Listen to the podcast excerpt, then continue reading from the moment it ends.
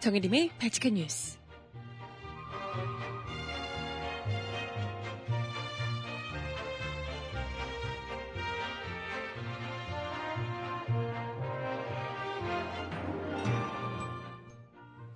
여러분 안녕하세요. 발칙한 뉴스 정혜림입니다. 역시나 새누리당은 사실상 박근혜 당이었던 모양입니다. 공천 결과가 매일매일 발표가 되고 있는데요. 이런 가운데 비박계들, 특히나 박근혜 대통령에게 항명을 했던 인물들이 줄줄이 공천에서 탈락하며 공천 학살이 이어지고 있습니다. 그리고 유승민계 의원들 줄줄이 탈락하고요. 마지막 남은 것이 유승민 의원 한 명이라고 하는데요. 과연 유승민 의원 어떻게 될까요? 국민들이 보든 말든 뭐 뭐라고 하든 공천 학살이라고 이야기가 나오든 말든 역시나 박근혜 당으로서의 본색을 감추지 않는 노골적인 새누리당의 모습에 참 기야말 노릇입니다. 음악 듣고 와서 이야기 함께 나눠볼게요. 첫 곡 서인국의 노래 듣고 옵니다. 너라는 계절 신청곡 있으신 분 주세요.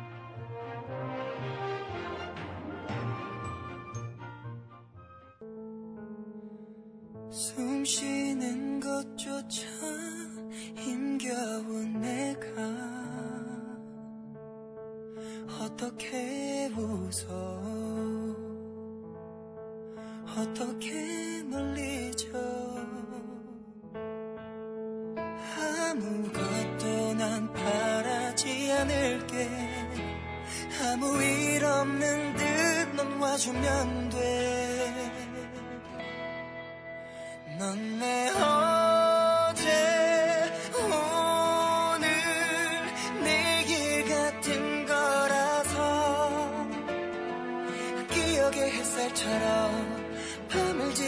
별처럼 익숙하게 매일 찾아와 넌 내 봄과 여름 가을 겨울 같아서 계절의 틈 사이로 나만 홀로 남긴 채 네, 서인국의 노래였습니다. 너라는 계절 듣고 오셨고요. 잠시 후에 신청곡 전해드려보도록 할게요. 아, 네. 오늘 저 소리 홈페이지 아침에 누르셨다 깜짝 놀라신 분들 계실 텐데. 오늘 제가 아침 일찍 뭐 어떻게 어쩌다 보니까 뉴스를 신현주의 일본을 대신 찍게 돼서요. 새누리당에서 계속 아 왜 그런지 몰라. 아니 뭐 하는 것도 좋은데요. 지들이 공정은 학살을 하든 말든 전 별로 관심 없는데 아, 왜 계속 밤에 하고 그래요. 밤에 또또 바뀌어서 뉴스 찍었던 걸 새로 없느라고 그 과정에서 뭐 어떻게 하다 보니까 제가 아침에 뉴스를 찍게 됐습니다. 그래서 평소에 정말 주먹만한 신현주 아나운서의 얼굴을 보다가 제 얼굴 퉁퉁 부어서 얼굴 이만하게 어, 호빵 말하게 나온 뉴스를 보고 깜짝 놀라셨을 것 같은데 아 평소보다 더 부었어요. 진짜 어 너무 싫어. 촬영 기자 촬영해주신 선배한테 제 안티냐고 아, 네, 뭐, 그랬는데요. 아무튼, 밤마다 요즘 계속해서 새누리당이, 어, 여러 기자들을 피곤하게 만들고 있습니다. 지금, 뭐, 공천 발표를 저녁에 계속해서, 뭐, 하고 있어서요. 아침에 좀 해주면 안 되나? 아침에 해도 될 것 같은데, 왜 굳이 저녁에 계속 해주시는지 모르겠어요. 아무튼 뭐, 저녁에 해주셔가지고요. 아, 그것도, 이제 어떻게 될지 몰라서 이번에는 사실 저녁에 어제 저녁에 이, 만들었던 뉴스에서는 아 이번에는 분명히 유승민이 공천 탈락할 거다 배제될 거다 컷오프 될 거다 생각해서 만들었는데 아니더라고요.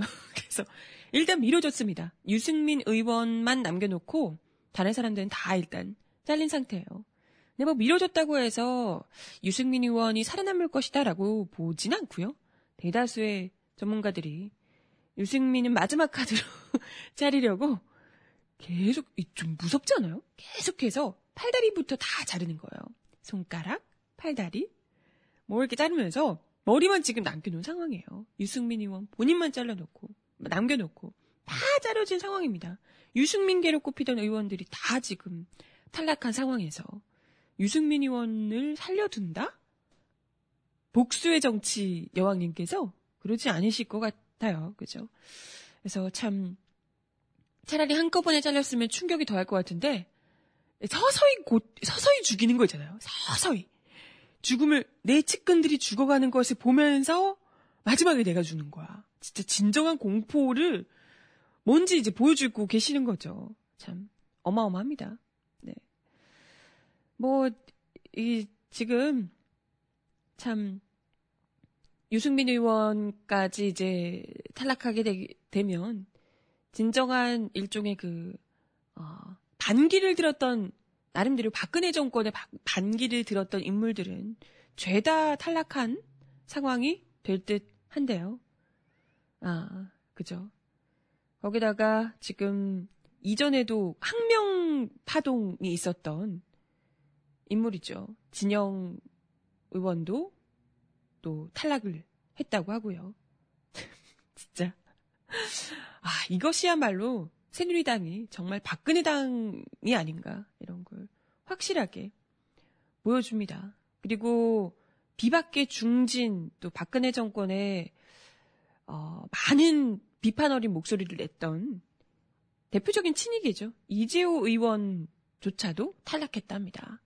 야, 아니 뭐 사실 은평을 지역으로서는 상당히 좋은 야권에 상당히 좋은 카드일 수 있습니다. 지금 뭐 아시다시피 새누리당이 원래 은평을 이런 지역에서는 사실 여권이 승리하기 쉽지 않거든요. 여당이. 그런데 뭐 은평 지역에 계시는 주민들 이야기를 들어보면 새누리당이 싫은데 이재호는 너무 좋다. 이런 반응들이 있대요. 굉장히 지역에 오래 있으면서 좀 좋은 아저씨 이미지를 잘 구축을 해놨다 그래요. 다른 사람이 나오면 절대 안 뽑지만 이재호니까 뽑는다. 뭐 이런 분위기였다 그래요. 그렇다면 새누리당이 이 은평을 지역을 먹으려면 잡으려면 이재호를 낼 수밖에 없는 거잖아요, 사실. 근데 이재호가 지금 탈락했어요. 어머, 웬 떡이야? 이렇게 되면 당연히 좀 이쪽 지역에서는 야권 성향이 강할 수밖에 없는데 젊은 부부들이 굉장히 많고요. 어, 이런 지역에서 이재호를 버렸다? 지금 중요한 건 선거에 뭐 어떻게 하고 이것보다도 어차피 이번 판은 이긴 판이라고 생각을 해서 그런지 이 정도는 뭐 한 지역 정도는 가볍게 날린다 이렇게 생각을 해서 그런지 아, 복수는 분명히 반드시 확실하게 하겠다 이런 의사가 보다 더 강하게 작용하고 있지 않나 음, 네, 뭐 그런 생각이 듭니다. 아무튼 뭐 그렇고요. 오히려 반면에 진실한 친박근혜라고 불리는 진박계 인사들은 대거 단수 공천을 받았다고 합니다. 네. 뭐 다행히 다행이라고 해야 되나? 김무성계는 구사일생으로 살아남았다고 하는데요. 이걸 두고 김무성계가 어떻게 막판에 죽기 직전에 뭔가 좀 이렇게 딜을 한 건 아니냐, 뭐 이런 이야기도 나오고 있습니다. 그래서 음, 지금 일단 찍히면 죽는다를 확실하게 보여준 새누리당 공천이 아니었나 이런 생각이 들고요. 마지막 남은 유승민 의원 역시도 마지막 뭐 오늘 정도에는 탈락하게 되지 않을까 오늘 내일 정도에는 탈락하게 되지 않을까 이런 생각이 듭니다. 이한구 공천관리위원장이 공관위 내부에서 유승민 의원에 대한 공천 여부는 어, 의견 통일이 되지 않아서 음, 일단 미뤄졌다고 하고요. 최종 결론이 아, 16일 비공개 최고위원회 이후로 나올 예정이라고 합니다. 오늘, 그니까 뭐 오늘 정도에는 나온다는 얘기죠. 그리고 뭐 찍힌 것뿐만이 아니라 안 친해도 특히나 음, 친이계와 친박계 간의 이 다툼은 오래전부터 있었던 일이니까요. 대표적인 친이계인 이재호 의원도 그렇고 네. 이뿐만이 아니고 이재호 의원과 함께 친이계로 꼽히는 강승규, 이범래, 임태희 전 의원도 역시나 컷오프 됐다고 합니다. 참, 어쩜 선거 공천에서 보다 더 국민을 위해서 잘 일을 해줄 것 같은 사람을 뽑는 게 아니고 그런 게 상관없이 나랑 친하냐 안 친하냐 내가 싫어하는 짓을 했냐 아니냐 이런 걸 두고 공천에 당락이 결정된다는 게 얼마나 웃긴 일입니까? 그 아시죠? 제가 저번에도 이야기 드렸지만 뭐 문도리코로 유명한 문대성 의원 자기 지역구 버리고 또 인천에 오셔서 뭐 공천 나온다고 그러시던데 그리고 뭐 전교조 명단 공개하면서 몇억 억대의 벌금을 물게 됐던 조전혁 전 의원 역시도 또 이제 공천 단수 공천 됐다고 했, 던가요 공천 확정됐다고 했던 거 어쨌든 그랬습니다. 네. 아, 참 이런 것만 봐도 당내 의원들이 당연히 이런 걸 보고 확실하게 느끼지 않겠어요? 박근혜 당에서는 박근혜를 신으로 모시는 것 외에는 살아남는 방법이 없다. 아무리 열심히 하면 뭐해? 공천에서 탈락하고 의원 배지 떨어지고 무직자가 되는데. 그렇잖아요. 음, 아마도 이제 그런 생각을 의원들에게 강하게 심어주기 위한 효과가 아닐까, 이런 생각을 하게 됩니다. 네. 그런 반면에 좀 어정쩡한 경향이 있는 황우여 전 교육부 장관, 네. 험지로 가게 됐다고 하네요. 좀, 이게 이분이 이제 중립 성향으로 분류가 된다고 하는데요. 네. 네. 국정화 추진 과정에서 좀 어정쩡한 스탠스를 취하는 바람에 보다도 강력하게 밀어붙였을 때인데, 어, 좀 적극적으로 못하고 좀 주저주저 했다는 거예요. 그래서 공전을 받긴 받았는데 험지로 내몰렸다고 하네요. 참, 안 됐다. 음. 원래는 본인의 지역구에서 출마를 선언하고 있었는데 지역구를 옮겨서 출마를 하게 됐다고 하는데 이 지역이 야당 성향이 강한 지역이라고 해요. 살아오면 받아주겠다. 아마 이런 뜻이겠죠. 반면에 아까 이야기 드렸듯이 대표적인 진밖계로 꼽히는 박근혜 정부에서 고위직을 지냈던 정종섭 전 장관, 추경호 전 국무조정실장, 야 이런 사람들이 바로 공천이 단수국 공천 확정이 됐다고 하네요. 참, 네. 그리고 안대희 전 대법관, 박근혜 대통령이 국무총리 후보로 지명했던 인물이죠. 이분 역시도 서울 마포갑에서 단수 공천을 받았다고 하네요. 야 역시나 뭐 전혀 거리낌 없이 뭐라고 하든 말든 아닌 척도 하잖아요. 대놓고 그래 우리 박근혜 당 맞아. 뭐 문제 있어? 너네가 어떻게 할 건데? 이런 걸 확실하게 그냥 보여주는 대표적인 사례가 아닌가. 이렇게 하게 되면 당연히 의원들은 충성을 할 수밖에 없죠. 목숨 걸고. 그죠? 아, 근데 문제는 박근혜 당도 박근혜 당인데 좀 걱정스러운 것이 많이들 지금 속 터져 하고 계시는 것이 다름 아닌 야권입니다. 지금 어, 이해찬 의원까지 컷오프 되면서 사실상 야당에서 지금 굉장히 아, 반발이 커지고 있는 상황입니다. 도저히 납득이 안 된다. 이 더민주당의 이 컷오프 때문에 후폭풍이 거세게 일고 있는 상황인데요. 뭐, 무엇보다도 사실 당원들도 그렇겠지만 그냥 일반 국민들이 보기에도 도대체 무슨 기준으로 아니 글쎄 새누리당이 박근혜랑 어느 정도 관계냐 박근혜 대통령과 어느 정도 관계냐의 기준이라면 글쎄 더민주 같은 경우에는 김종인 대표 어느 정도 친분이 있나 이런 거일까요? 이런 기준일까요? 제대로 된 명분, 충분한 납득될 만한 명분이 없는 상태에서 컷오프를 하고 있는 상황이라 계속해서 공천 배제되고 있는 사람들에 대해서 뭐 정무적 판단이다 뭐 이런 식으로만 이야기를 하고 있습니다. 그래서 지금 뭐 제대로 싸워볼 만한 그나마 국민들에게 깊은 인상을 남기고 인지도, 인기를 끌어왔던 의원들이 줄줄이 탈락하면서 지금 어쩌자는 거냐 대놓고 그냥 이 당에서 떠나라는 얘기냐 지적들이 일고 있습니다. 지금 뭐 정청래 의원 같은 경우에는 일단 재심을 요청한 수준이라고 하는 상황이라고 하는데 아, 어떻게 될지는 모르겠습니다. 글쎄 정청래 의원 역시도 지금 이해찬 의원 같은 경우에는 아예 이제 탈당을 선언했죠. 어제. 어, 정무적 판단, 정무적 판단이라고 어물쩍 넘어가려고 하는데 정치는 그렇게 하는 게 아니다. 공당의 결정은 명분이 있어야 된다라고 비판하시면서 어, 당을 떠나겠다라고 이야기를 했습니다.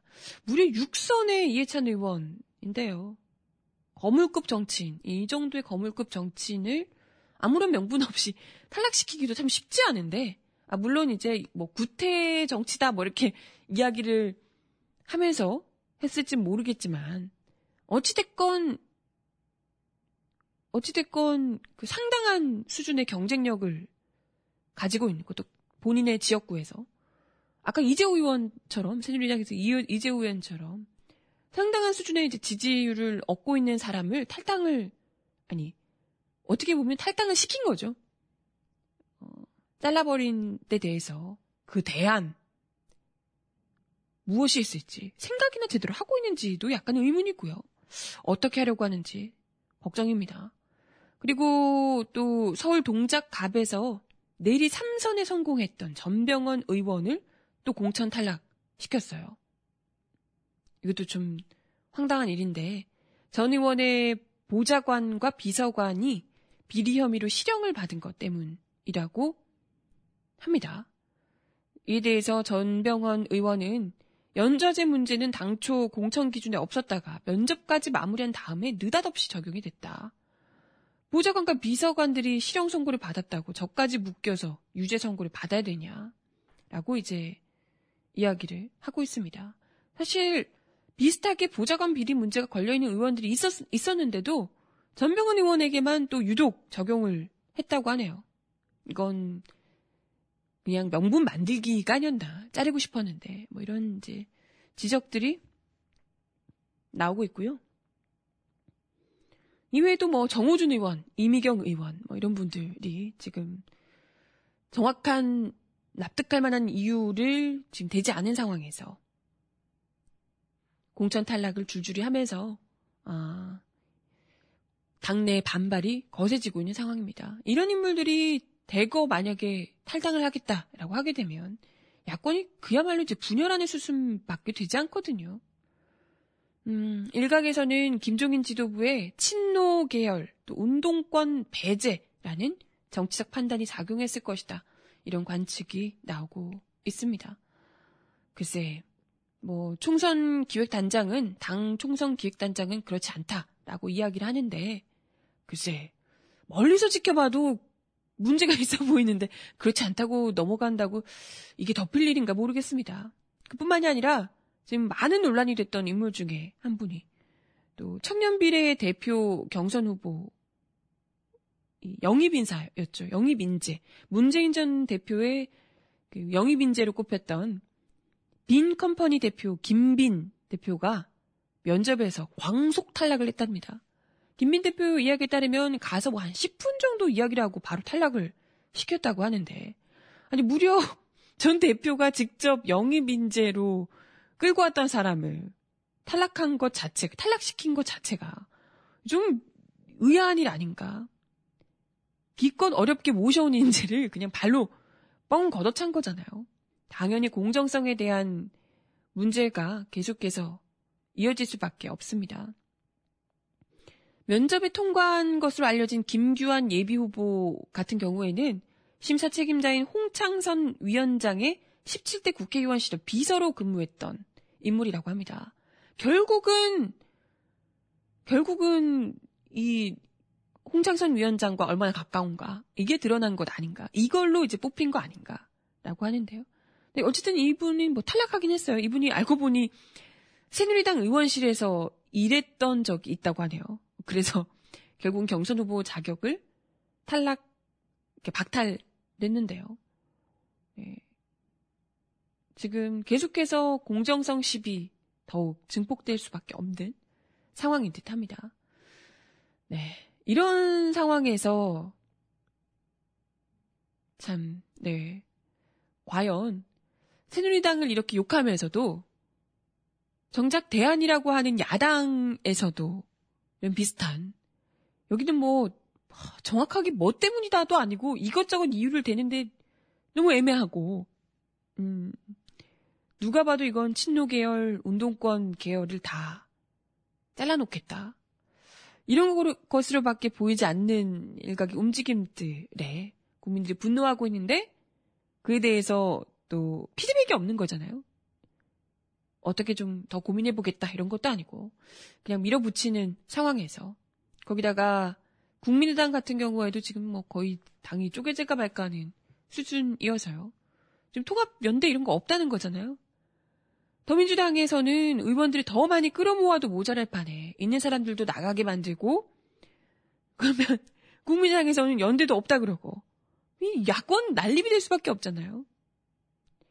일단 오늘 일단 어젠가요 더민주와 정의당이 연대와 관련해서 이야기를 했다가 어, 이견만 확인하고 일단은 돌아갔다고 하는데요. 아, 지금 불과 며칠 남지 않았습니다. 후보 등록까지. 후보 등록하고 나면 정말 어려워질 수 있어요. 이런 상황에서 새누리당이 그렇다 치고 더불어민주당 마저 계속해서 이런 식으로 무리한 수를 밀어붙인다면 국민들이 누굴 뽑아야 되겠습니까? 아 그렇다고 뭐 새누리당을 뽑 이건 아니겠지만 야권에서 나도 지금 1대1로 해도 어려운 상황이잖아요. 어떻게든 1대1 구도를 만들어줘야 국민들이 투표를 할 의지라도 생기는 건데 이렇게 해서 투표 실컷 해봤자 사표되고 어부지리격으로 여당의 필, 뭐 압승 이렇게 나온다면 얼마나 허탈하겠습니까? 그 분노를 어찌 감당하려고 하는 건가요? 진짜 아우 참 네. 속 터지네요, 속 터져. 아, 네. 아무튼, 과연 이게 어떻게 마무리될지 벌써 너무 걱정돼서요. 많은 분들이 지금 걱정을 많이 해주고 계시는데요. 누가 좀 얘기해 주실 분 없나, 옆에서? 진짜. 아무도 듣질 않네요. 뭘 듣질 않아. 아유. 네. 음악 하나 더 듣고 오겠습니다. 안예은의 노래 신청하셨는데요. 하얀 원피스 듣겠습니다. 네가 사준 신발 헐값에 팔아버렸어 사이즈도 안 맞았어 네가 사준 향수 홧 쏟아버렸어. 향은 참 좋았는데. 태우고 찢고 별짓을 다 했는데. 아직도 지우지 못한 게 있어. 딱 하나.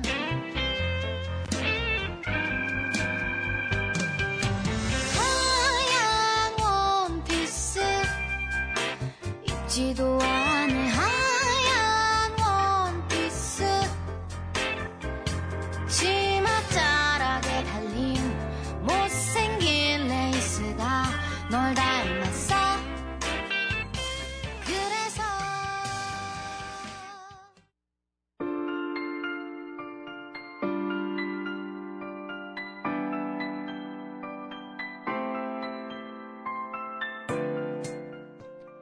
세상 속 가장 필요한 목소리를 전합니다. 여기 곧 우리가 있어요.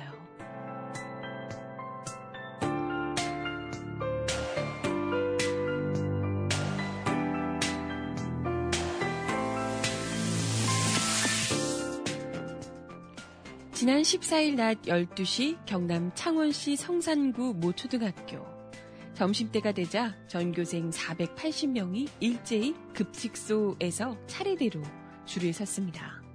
같은 반 친구들이 모두 앉자 학생들은 감사히 먹겠습니다. 라고 외친 뒤 밝은 모습으로 점심을 먹기 시작했습니다. 교사들은 급식도 교육이라는 것을 보여주듯 학생들의 식사 과정을 지켜보며 식사 예절, 교육, 인성 지도 등을 실시했습니다. 이 학교는 지난해 4월 경남도가 식품비 지원을 중단하는 바람에 유상 급식으로 전환했을 당시 학부모와 교사들이 숫단지 급식, 등교 거부, 도시락 싸기 등 반대 운동을 펼쳤던 곳입니다. 경남도 교육청은 올해 식품비로 453억을 지원하겠다는 경남도와 시군의 최종 제안을 수용하면서 새학기부터는 27만 4천여 명 전체를 대상으로 27만 4천여 명, 전체 42만 명 중 65.4%라고 하네요. 이들 대상으로 무상급식을 재개하기로 했습니다. 경남교육청은 622억 원의 지원을 요청했었는데요. 부족부는 교육청이 다각적인 방법으로 충당하기로 하고 무상급식 폐지 1년 만에 합의가 이루어진 겁니다. 이 학교 관계자는 올해는 편안한 마음으로 학업과 식단 준비에 전념할 수 있게 됐다며 반겼습니다. 교사들은 지난해에는 저소득층 학부모들에게 무료로 급식을 받으려면 급식비 지원 신청서를 읍면 동사무소에 제출해야 한다라는 가정통신문을 보내거나 직접 연락하기도 했었는데요. 창원 시내 모초등학교 교사 김모 씨는 올해는 가난을 증명하라는 식의 곤혹스러운 연락을 하지 않아도 다행이다라고 이야기했습니다. 지난해 급식을 지원받아 남들이 모르게 알게 모르게 눈칫밥을 먹은 저소득층 학생들이 돈에 22,200명에 이른다고 하네요. 학부모들은 우여곡절 끝에 무상급식이 제기된 학교급식 정책이 또 바뀔까봐 불안한 모습이었다는데요. 초등학교 자녀 3명을 둔 이모 씨는 지난해 급식비 부담 때문에 사교육비나 외식비를 줄이는 집들이 있었다라고 전합니다. 지수초 학부모 소모 씨는 쌍계초 전 학교 운영위원장 김모 씨, 네 이런 분들은 한 목소리로 급식 갈등을 겪어보니 학부모들이 정책 결정자를 잘 선택해야 한다는 것을 알게 됐다라고 이야기하기도 했습니다.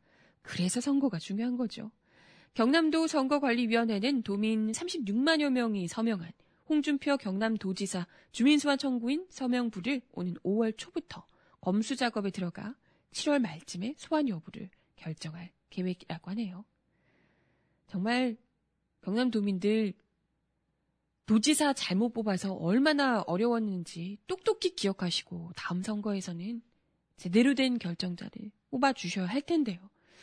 이것도 그냥 어, 아우 참 힘들다 하고 넘기시면 안 될 텐데. 그죠? 음악 하나 더 듣겠습니다. 스탠딩 에그가 부르는 무지개 듣습니다. 초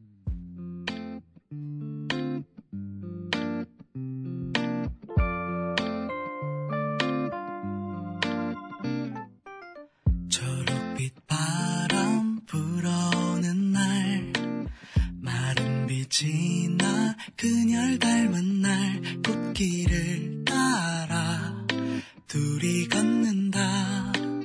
가슴은 두근두근. 약속한 듯이 발을 맞춘다. 숨소리마저 입을 맞춘다. 부드러운 손길 내 발을 감는다. 살며시 기대온다 새까만 찰랑찰랑찰랑 그녀의 머릿결 살랑살랑살랑 노래 부르며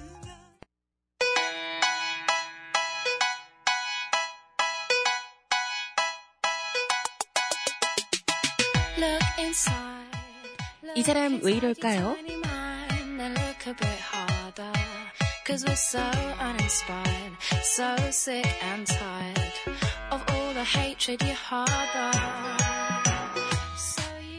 교육부가 누리과정 예산은 국가 책임이라며 1인 시위를 벌인 10군데 교육감들에게 지급됐던 출장비를 회수하라는 공문을 보낸 것으로 알려졌습니다. 오, 찌찌!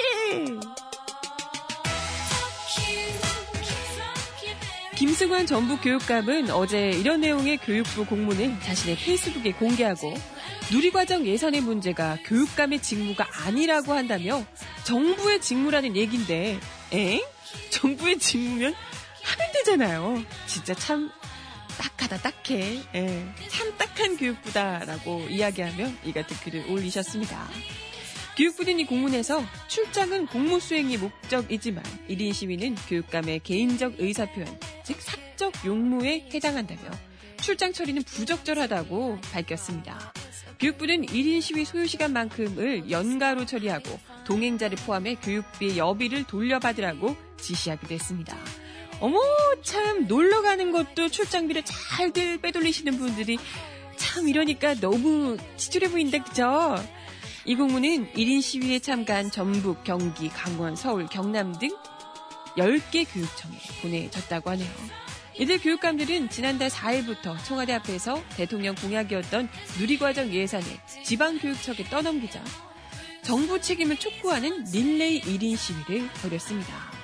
아니, 누리과정 문제가 정말 공무가 아니라면, 교육청의 공무가 아니라면, 그래서 정부의 일이라면, 당연히 출장비는 돌려줘야 하는 거고요. 그러면 교육청들이 이야기하고 있는, 교육감들이 얘기하고 있는 것 그대로 들어주시는 거잖아요. 그죠? 자가당착 아닌가? 본인들은 교육청에게 자기의 업무도 아닌 일을 교육청에게 떠넘기고 있는 거잖아요. 이러던가 아니면 저러던가 확실하게 하나만 행동을 취해 주시길 바라겠습니다. 자기 엄마 아니라 너네 엄마 아니잖아 라고 얘기하면서 왜 떠넘기나요? 어머 웃겨.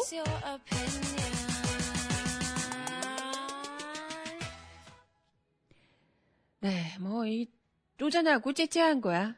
익히 알았지만. 아유, 참, 진짜. 부끄럽네요, 부끄러워. 애들 보기 진짜 민망하지도 않나 싶네요.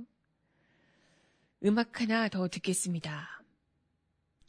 우리 동네 음악대장 요즘 복면가왕에서 한참 화제되는데요. 돈 크라이가 이번 주에 또 인기를 끌고 있습니다. 이 노래 듣고 올게요. 그대의 눈물이 마를 때까지 우리의 사랑을 볼 수 없을 테니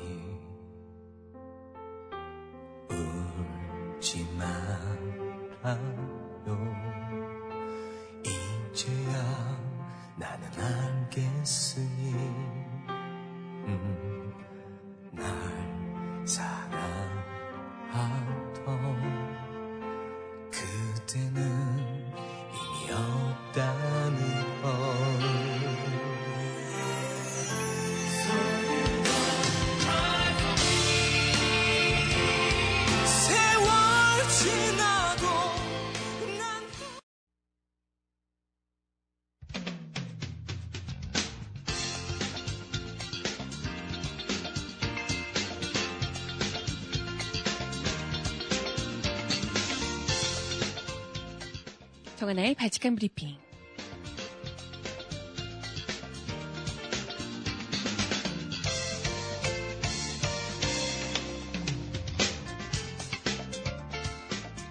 첫 번째 소식입니다.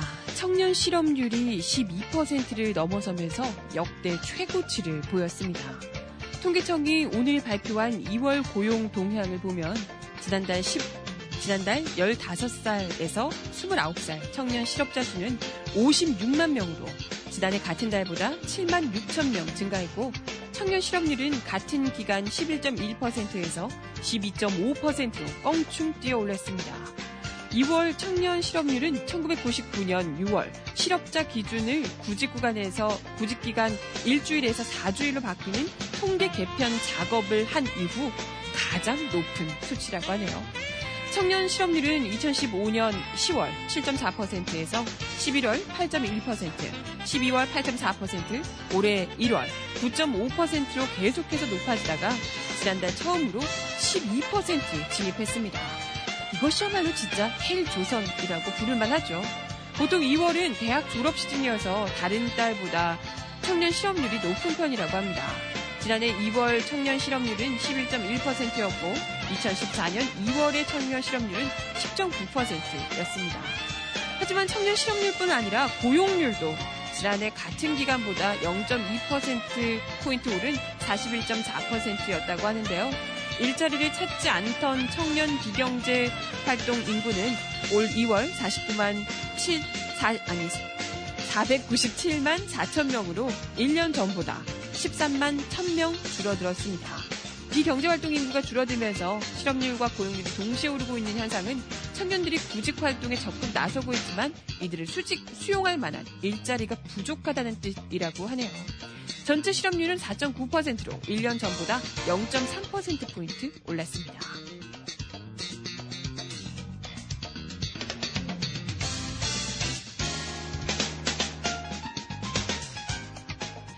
다음 소식은 또 열반의 소식이네요. 한국의 소득 상위 10%가 전체 소득에서 차지하는 비중이 45%까지 늘어나 아시아 국가 중 최대로 집계됐습니다. 특히 1997년 IMF 위기 이후 이들 상위 소득자들이 차지하는 소득 비중이 급증한 것으로 나타났습니다. 누군가에게는 죽음의 IMF가 누구에게는 기회가 됐다는 얘기죠. 오늘 국제통화기금 IMF의 성장 배당금의 배분, 아시아의 불평등 분석 보고서를 보면 한국의 소득 상위 10%가 전체 소득에서 차지하는 비중이 2013년 현재 45%로 자료를 확보할 수 있는 아시아 국가 가운데 최고치를 기록했습니다. 이는 1995년 29%에서 18년간 16%포인트가 급증한 것인데요. 상위 10%의 소득 점유율이 높은 국가는 한국에 이어 싱가포르, 일본이 상대적으로 높았고 뉴질랜드, 호주, 말레이시아 순이었다고 하네요.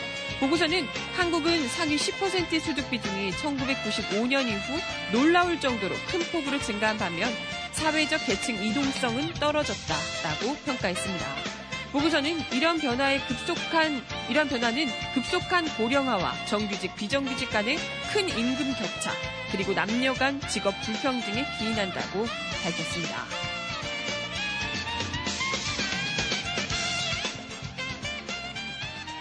마지막 소식입니다. 시민단체들이 다가오는 4.13 총선 투표를 독려하기 위해 어제 리멤버카 기자회견을 열고 첫 시동을 켰습니다. 이들은 이번 총선에서 세월호 진상규명, 위안부 문제 정의로운 해결, 국정교과서 문제를 중요한 의제로 삼고 국민들의 투표를, 투표 참여를 촉구했습니다. 민주주의 국민행동을 주관으로 세월호 700일째를 맞는 어제 어, 광화문에서 열린 리멤버카 기자회견에는 민주행동 상임대표인 함세웅 신부, 독립운동가 후손인 차영조 씨, 세월호 가족 김순길, 김소연 학생 등이 참석했습니다. 리멤버카는 세월호 위안부, 역사 왜곡 문제 해결을 위해 4월 총선에서 청년들의 투표 참여를 높이기 위한 캠페인입니다. 어, 오늘 리멤버카는 기자회견을 시작으로 오늘 수요 집회에 참석하며 이후 수도권을 중심으로 대학가를 수배할 예정이라고 하네요.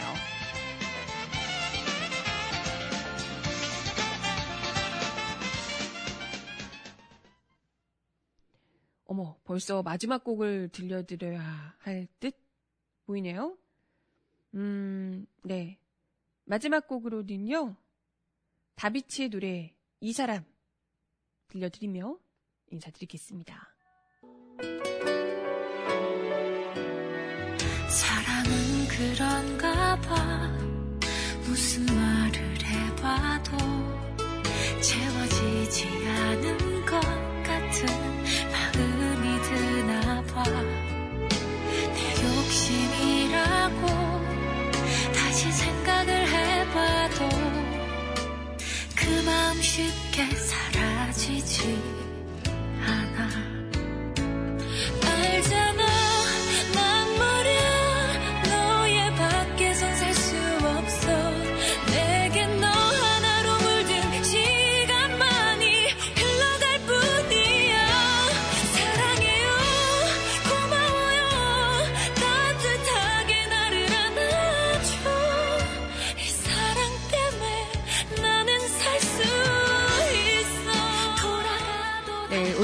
바칙한 뉴스 함께 해주셔서 감사합니다. 저는 내일 10시에 다시 올게요. 여러분 좋은 하루 보내세요. 안녕.